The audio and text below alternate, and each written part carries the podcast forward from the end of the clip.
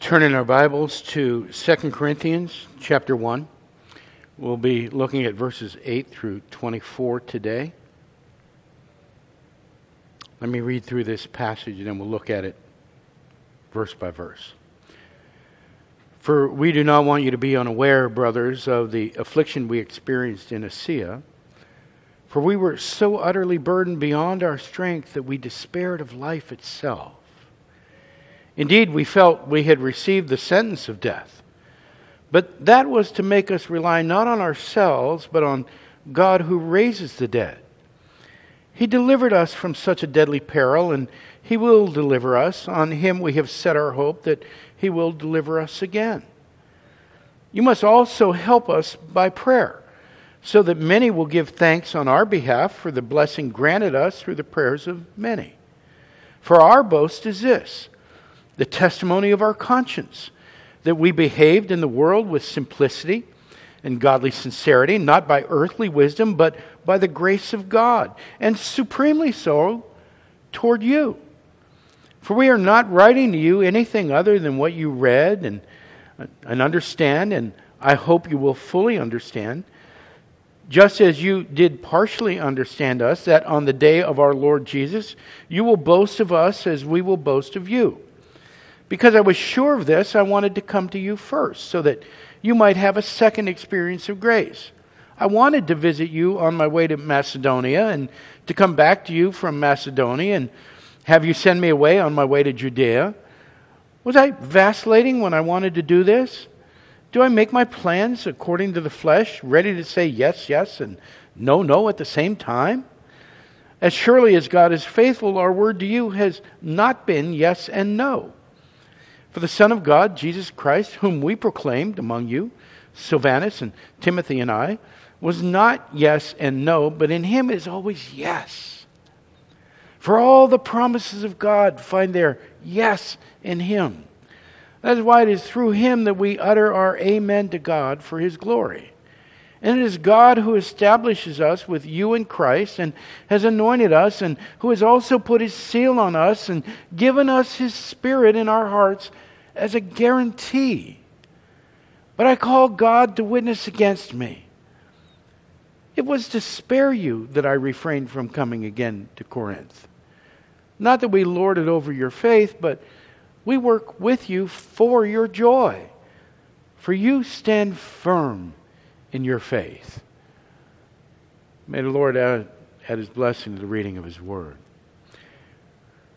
Last week we began our series in 2 Corinthians. It's called I'm Content and is intended to be a stark contrast between Jonah, who was, it seems, never content, and Paul, who was always content. I want to explore with you the differences between these two men.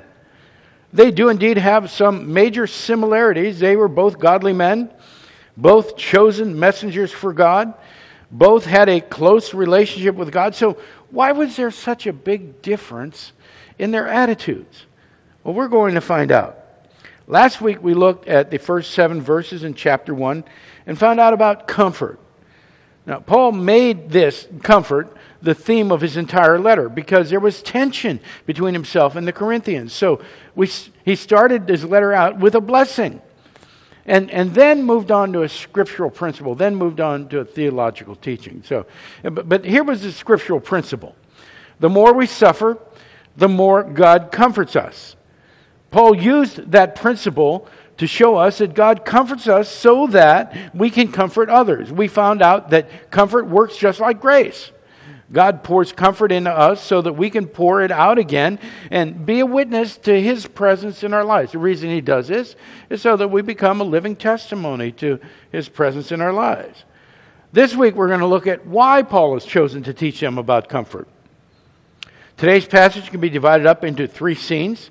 We'll see Paul's trials in verse 8, we'll see Paul's testimony in verses 9 through 14. And in verses 15 through 24, we will see Paul's trust in Jesus Christ. And here's what I hope to show you this morning in the middle of all this. Here's the premise of our sermon this morning. The only trust we truly have is trust in Christ. The only trust we truly have is trust in Christ. Today's sermon is Paul's testimony. This is I Am Content, part two. So, after Paul speaks to the Corinthians of comfort, he tells them why comfort's an important thing to him. And in this, we see our, our first scene Paul's trials. It's there in the first half of verse 8, verse 8a. For we do not want you to be unaware, brothers, of, of the affliction we experienced in Asia. Now, notice this verse starts out with for. So, Paul's writing in the context of what he had to say about comfort. And he had just encouraged them in verse 7 by saying, Our hope for you is unshaken, for we know that as you share in our sufferings, you will also share in our comfort. So, as he tells them they will share in his sufferings, it, it, it doesn't mean that they're going to have the same sufferings. It doesn't mean they're going to go through the same things that Paul did. Paul's trying to make them aware of his sufferings uh, he's trying to share. He said, let me, let me tell you, let me share with you what my sufferings were about so that he can make them aware of his comfort. Indeed, they're going to experience sufferings on their own, and Paul wants them to be assured of the comfort that God provides even in the middle of suffering. So he begins to share his own sufferings in verse 8. He's had a tough time in Asia. Now, this is not Asia as we know it. I know they're spelled the same, but they're pronounced differently. Uh, Asia is in what we now call Turkey, uh, and Asia borders on the Aegean Sea. It is the far western border of Turkey. Asia was a Roman province, had a Roman governor. Its capital was in Ephesus. But you know what? That's about all we know. That's about all we know about Paul's affliction. It was in Asia.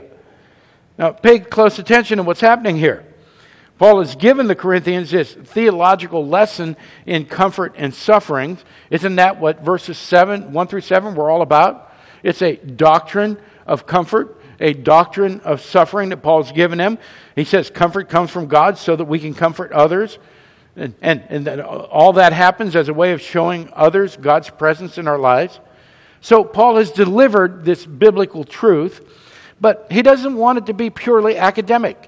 He doesn't want to just shoot this at him and say, okay, start doing this. So now he relates his personal experience in suffering and comfort. He tells him in the first half of verse 8 that he suffered, and in the second half, he tells him how rough it was. 8b, for we were so utterly burdened beyond our strength that we despaired of life itself. The trials, the trials were enormous. Paul thought he was going to die. But look, there are no details. There's not a smidgen of background. Nothing.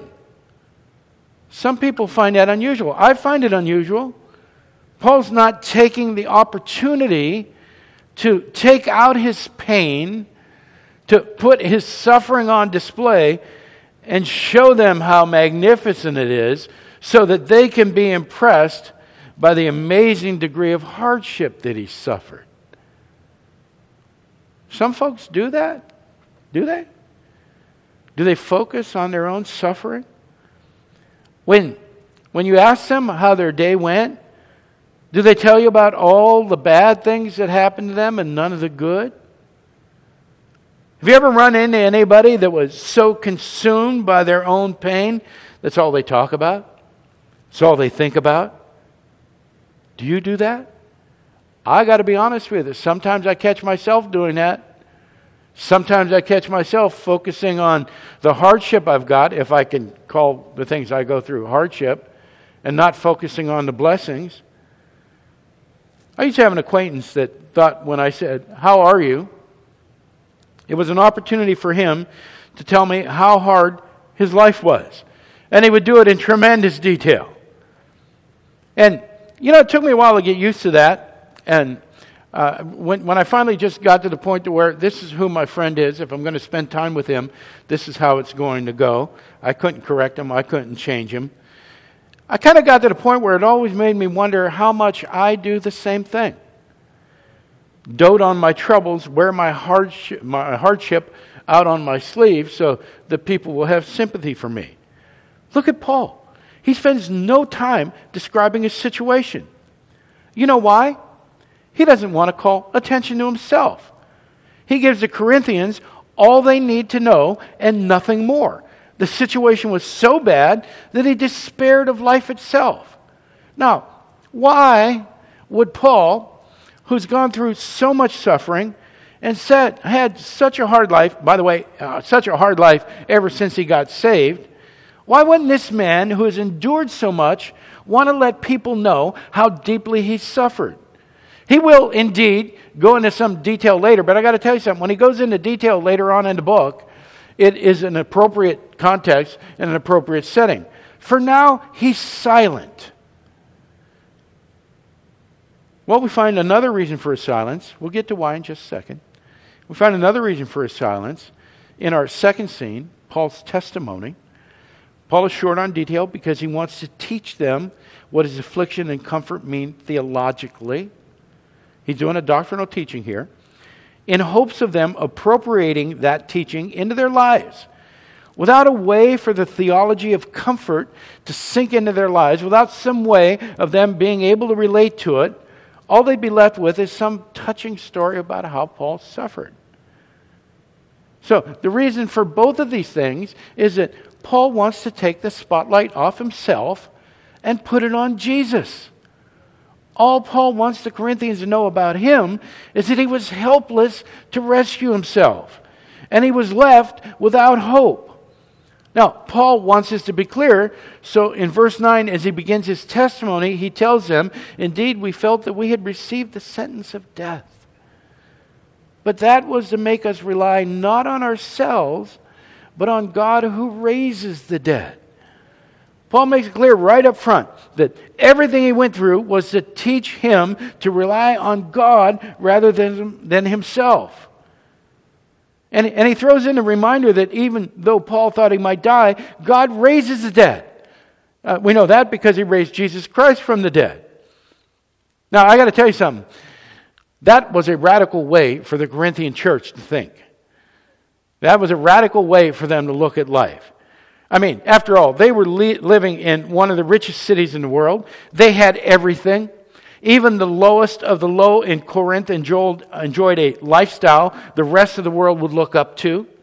Virtually the entire city. I mean, when the Romans built Corinth, uh, when, when they built it in that little isthmus so that ships could pass through it, uh, they populated it with slaves, with slave owners, with the dregs of society. And within less than 100 years, they had built the city into one of the great jewels of southern Greece.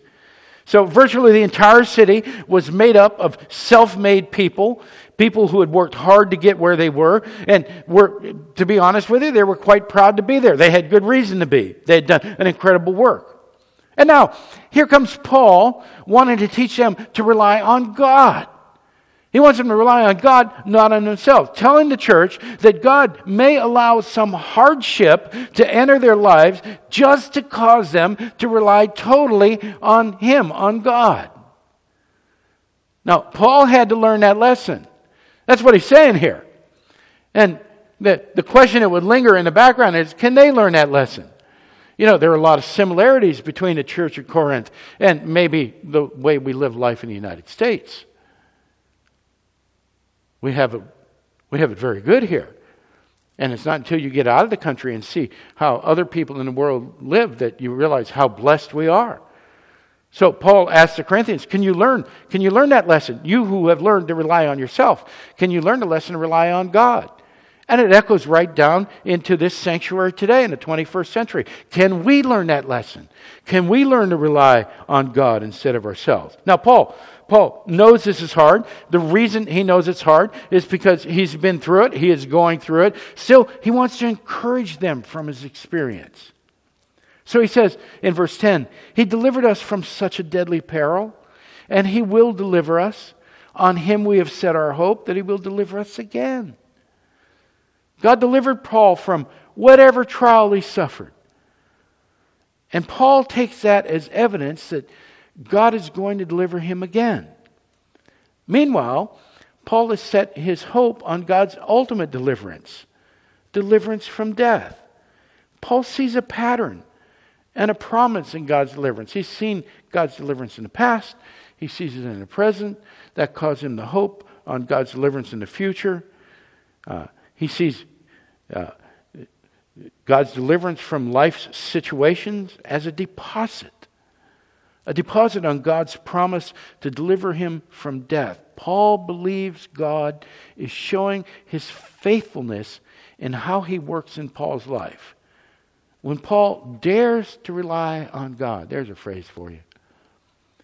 When Paul dares to rely on God, God delivers. Now, this is, this is not Paul just showing off his theological chops here. Paul is part of the church, he's part of a body. Paul needs the church. You know, you might find that odd. For a guy who's had everything, he, I mean, Paul was the Jew of all Jews. He, he had the best education, he had the most promise. Uh, he was one of the leading Jews of his time, and God just turned him upside down, turned him inside out theologically, challenged everything that Paul believed and understood, took everything away from him, and gave him something new, gave him something vibrant. He sent him to the Gentiles to be a messenger of the gospel. He assigned Paul to write over half of the New Testament. But Paul is part of the church, and he needs the church. And that means he needs the Corinthians, when it would be so easy to view the Corinthians as the adversary, to view somebody as somebody he needed to get under control or maybe avoid if he was passive. He says he needs the Corinthians. You also, verse 11, must help us by prayer, so that many will give thanks on our behalf for the blessing granted us through the prayers of many. Paul implores the Corinthians to pray for him. He's no lone cowboy. He's not self sufficient. He's not ashamed to ask for help, not adverse to admitting that he needs prayer. Paul wants the whole body praying. Why? so that the entire church can give thanks when God delivers. The more who pray, the more who give thanks. The more who give thanks, the more glory God gets. Think about this the next time someone asks for prayer requests.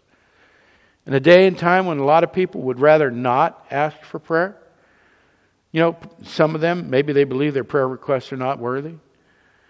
Perhaps some are embarrassed. They don't want others to know that they're struggling. They want others to know that they're not quite as spiritually mature as they portray themselves to be. Paul tells us our prayer requests are not about us. They're opportunities for God to receive thanks and glory for what He does. There are opportunities for God to receive glory for what He does when He answers them. So, Paul is bold with his prayer requests, and as such, he encourages us to be bold as well. Then his, his testimony shifts from Paul's deliverance to how God has worked in his relationship with the Corinthians. Now, we know they're, they're offended by the visit that Paul missed, and tensions have been building. But in verse 12, Paul says that he acted with godly sincerity and by the grace of God toward them. He says he will boast of this. Now, this is probably a reaction to some of his critics in Corinth who were boasting that they were real apostles and Paul is not.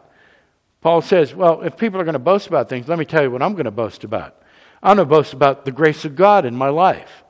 Instead of claiming a lofty status among you, instead of trying to put down other people, I'm going to talk about God. You see, do you see what Paul's doing here? He's in the middle of a tense very personal conflict. He's under fire. He displays the peace and comfort that he preaches about. He's not about to get drawn into an exchange with those who are attacking him. He knows that if he allowed himself to do that, it would become a him versus them. All the attention would be either on Paul or on his critics, and none of the attention would be on Christ. So instead of doing that, he begins to console and comforts those people that he loves putting feet to what he's teaching them by pointing towards Christ instead of himself, allowing his defense to be the grace of God flowing through him, showing that he is comforted by God, not by what other pe- people think about him, not by what other people say about him. Then in verse 13 and 14, Paul tells them he's being transparent. There's no hidden meaning, no other agenda. And, and he's doing this because the Corinthians have a history of misinterpreting Paul. You can look back at 1 Corinthians 5 to see how they misunderstand what Paul's saying. But Paul's being patient. He's telling them that, that they'll understand and come to boast of him the way he boasts of them. Paul has confidence in the Corinthians that they will one day fully understand him, even if he has to wait until the Lord comes. So he's patient, but he's not only patient with them, he sees them as part of God's family, part of the church. Paul feels united with them. And with that, he moves from his testimony to our third scene his trust. His trust in Jesus. In verses 15 and 16, he reveals to them that his original intention was to come visit them, to share God's grace, because of the unity he feels with them. He was going to stop on the way to Macedonia and again on the way back. Now, here Paul's referring to the plans he made in his letter in 1 Corinthians. Listen to what he wrote then, 1 Corinthians 16, 5 through 7. I will visit with you after passing through Macedonia, for I intend to pass through Macedonia, and perhaps I'll stay with you or even spend the winter, so that you may help me on my journey wherever I go. For I do not want to see you now just in passing. I hope to spend some time with you, if the Lord permits. Now, listen, Paul just expressed his desire to see them if the Lord permits. But when he doesn't show up, the Corinthian church chooses to take offense. So rather than show grace and give Paul the benefit of the doubt, rather than look at the situation and, and react in a way that they know Paul, rather than saying, well, perhaps the Lord didn't permit. Perhaps the Lord has stopped him from coming. This must be the will of the Lord. Let's just live with it. They get mad. They get upset. Now, this, this is the danger of assuming something or someone is offensive, of just assuming that they are. This is the danger of making a decision based on a partial understanding of what's going on. This is the danger of reacting emotionally and allowing anger to take over when grace is supposed to be flowing through us. This is the danger. Let's move this into the 21st century and, and give it a context that we can fully understand. This is the danger of reading headlines without reading articles. It's the danger of believing something we read or hear and appropriating it into our lives just because it agrees with the way we think, without bothering to verify its authenticity. We do that, don't we? We see something on the news, uh, on whatever channel that we watch because they agree with everything we, we, we believe. Uh, we see something on Facebook and, and we appropriate it and we choose to believe in it without, without comparing it to the scriptures, without comparing it to the character and nature of God. And, and if that's not bad enough, we then begin to disseminate it to other people who are going to do the same thing we do. And we think because somebody says yes, somebody gives you a like, somebody gives you a high five, slaps you on the back, we think that because they agree with us, well, we both must be right. And very frequently, the test of the veracity of that thing that we are embracing does not stand up to the measure of Scripture. You see, those are the mistakes the Corinthians made. They fell victim to people who told them exactly what they wanted to hear.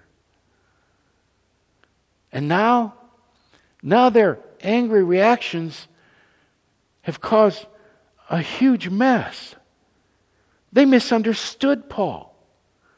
They misinterpreted what was happening.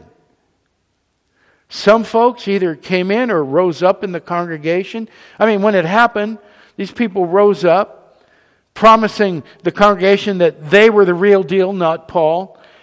And the interlopers, I got the interlopers looked pretty good when filtered through the Corinthians' hurt feelings and anger. And when we allow the things that we embrace to be filtered through our hurt feelings and anger, it can cause us to misunderstand and misinterpret. Paul says the Corinthians should know him better. Verse 17 Was I vacillating when I, when I wanted to do this? Do I, Paul's saying, You know me. Do I vacillate? Do I make my plans according to the flesh, ready to say yes, yes, and no, no at the same time? Have I ever been two faced to you, Paul says?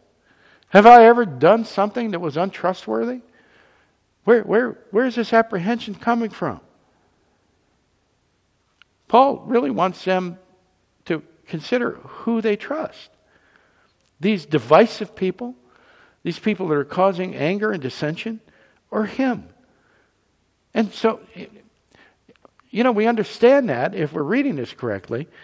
We got to ask how's Paul going to defend himself against these accusers? How's he going to defend himself against those people who believe the accusers? Not the whole church believes them, but some of them do. Watch this. Watch what Paul does. Paul's only defense is the Word of God. His only defense is the Word of God. Now, there's a lesson we can learn today, isn't it?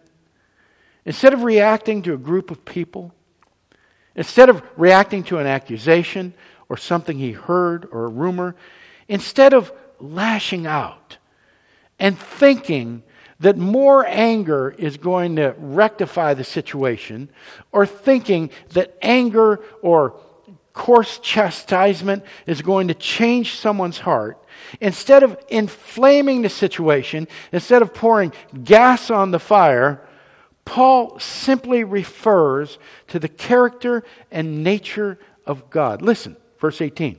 As surely as God is faithful, our word to you has been has not been yes and no. He first appeals to what they know to be true about God. God is faithful. They can trust God. Now, why can they trust God? Are, are they supposed to trust God simply because Paul says so? Are they supposed to trust God simply because they know who Paul is? Listen, they can trust God because they have been changed. They've been changed. They're being transformed. They're being changed by the gospel Paul brought to them. The evidence of God's faithfulness is that change. Check that out.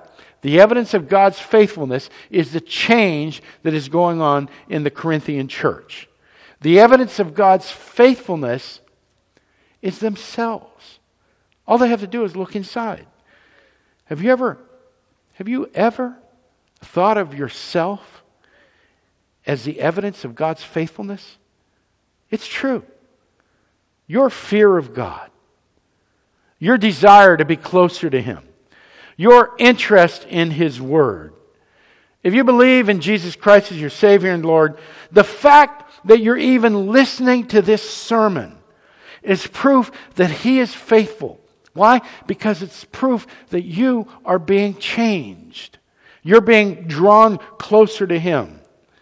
Now, if you haven't made that move yet, if you've not repented of your sins and received Jesus Christ as Lord, if you haven't confessed them, thrown yourself on His mercy, confessed that He's the only Son of God, and received eternal life through Him, well, the fact that you're listening to this sermon, the fact that you're curious enough to listen to sermon.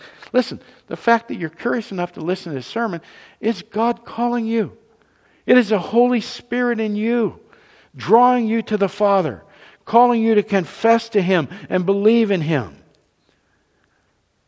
The evidence of, of God's trustworthiness is the transformation that the Corinthians are going through. It's a transformation that we're going through. It's beautiful. The Corinthians may be struggling. They may not have all this down pat. They might not understand all the theological nuance of what's happening here. But they are being changed.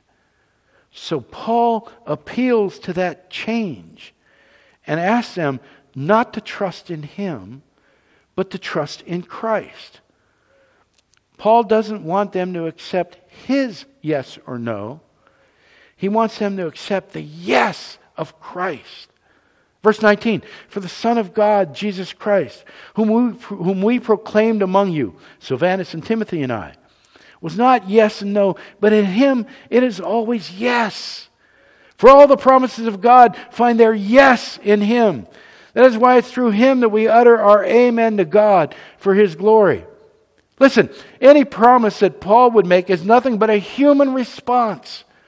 And it would bear all the human frailty of Paul. It would bear all of the imperfections of Paul. Paul was pretty good, but he was still just a man. And he was still subject to the desires and, and the emotions of a man. And, but the promise of God, the promise of God is faithful and true. Paul's promise might not be true, but we know that the promise of God is faithful and true. And it is manifested in its full glory in Jesus Christ. And the promise of God is yes. Yes to the redemption of sin. Yes to being a child of God. Yes to a new heart and a new life. Yes to comfort, peace, and joy. Yes to being a peacemaker. Yes to the strength to carry on. Yes to eternal life in His presence. The answer is yes. And it's found in Christ alone. So, Paul, dealing with the Corinthian church, agrees with God and His Word for His glory. And he does it in and through Jesus Christ. Paul doesn't ask them to trust him, but to trust Christ. Christ is the most powerful uniting force believers have. There's no division, there's no tension, there's no distrust for those in Christ because they're all one. They're all brought together in Him. Paul says as much in verse 21 and 22. And it is God who establishes us with you in Christ and has anointed us and has also put his seal on us and given his spirit in our hearts as a guarantee. God has united Paul and the Corinthians. Paul sees this and has anointed them, has anointed his church to be messengers of the gospel. And as a guarantee, as an assurance that this is trustworthy, God has placed the Holy Spirit in every believer. That's evidenced by the change. Paul wants them to trust in that. Trust in the Spirit in them that witnesses to their unity and their calling. Paul is willing to trust that the Spirit in the Corinthians will vindicate him and bring them into unity with him. He trusts in Christ so much he says in verse 23 and 24, But I call God to witness against me. It was to spare you that I refrained from coming back to Corinth. Not that we lord it over your faith, but we work with you for your joy. For you stand firm in your faith. So, first, he subjects himself to the judgment, the evaluation of Christ. Paul is lying, he's in trouble, but he's telling the truth. And he calls upon the Lord to to evaluate what he says. If Christ is a witness to the truth of what Paul is teaching, Paul, listen, if Christ, if Christ is his witness, Paul will be vindicated and the Corinthians will be edified. That's how Christ works. As Paul is vindicated and edified because Paul is part of the body, the body is united, they are vindicated and edified. Paul places himself totally in the hands of Jesus. But he also, even as he does that, he gives the Corinthians this startling revelation. The reason he didn't come to visit them was to spare them. Spare them from what? Well, he doesn't say right here. He will in the next chapter. Uh, whatever it is, it's obvious that the Corinthians still have a lot to learn. There's a ways to go here. And, and we need to see that Paul's revelation is not, it, it's not a revelation of uh, an anger. Uh, it's not an act of retrib- retribution. Uh, perhaps one day the Corinthians will see it uh, as Paul's expression of love towards them. Again, we'll see that in the next chapter. All Paul really desires for them is joy. And he, he and see and, and he kind of expresses this by telling them that he encourages them to continue. He doesn't say, You guys aren't really Christians. He doesn't say, gee, I, I doubt your, your salvation. Uh, he really says, continue in your faith. He goes, You've gone this far. You're doing a good job. I love you. We're, we're all one. Uh, I want to urge you to continue in your faith.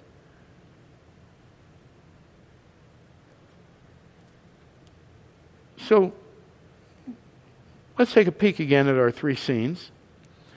We saw Paul's trials. Just a quick explanation, a review here. We don't know what they were. But, you know, that's not really important. What they were just isn't the point. What Paul wants us and the Corinthians to remember is that God delivered him and will do so again. And that because we see God moving that way in Paul's life, and God is never changing, and He loves all of us, uh, all of us who are called into His church, that, that He'll do that again, and that we can take that as a guarantee that God will deliver us. So that was Paul's trials in Achaia and his testimony. I had these trials, and God delivered me. He's going to deliver you. Then we read about Paul's trust in Christ. He placed everything he had in the hands of Christ. Uh, Paul labored for the gospel, suffered for it, suffered to take the gospel of Corinth, didn't he? Where enough people came to Christ to start a church, and now Paul's reputation and his relationship with the church is in jeopardy. Instead of defending himself, he trusts Christ. He points to Christ. He places all of his trust in Christ. Christ in Paul and Christ in the Corinthians. If Christ is truly in all of them, there will be peace and reconciliation. It's how the church is supposed to function. If Christ is truly in all of us, there will be peace. There will be reconciliation. We'll work through the tensions that occur, and they will occur from time to time. We'll work through them in a godly manner. That's a lesson for us today. If Christ is truly in us, we can trust Him. We can trust Him to deliver us. We can trust Him to minister peace in and through us. We can trust Him to defend us so that we don't have to defend ourselves. And actually, take that a step further. We can trust Him to defend us so that we don't feel like we have to defend Him. We can trust Him with our future. That's what Paul did. We can trust Him with our earthly life because He's given us a heavenly, eternal life. Ultimately, ultimately, Paul knows exactly what we said when we started here. The only one he can trust is Christ. The only one he can truly trust is Christ. But rephrase that just a little bit. The only one he truly has to trust is Christ. Christ is the yes to all the promises. Christ is the faithful one. If we, like Paul, place our trust in him, Paul says in Romans, we will never be disappointed. The world will let us down. Christ never will. Amen.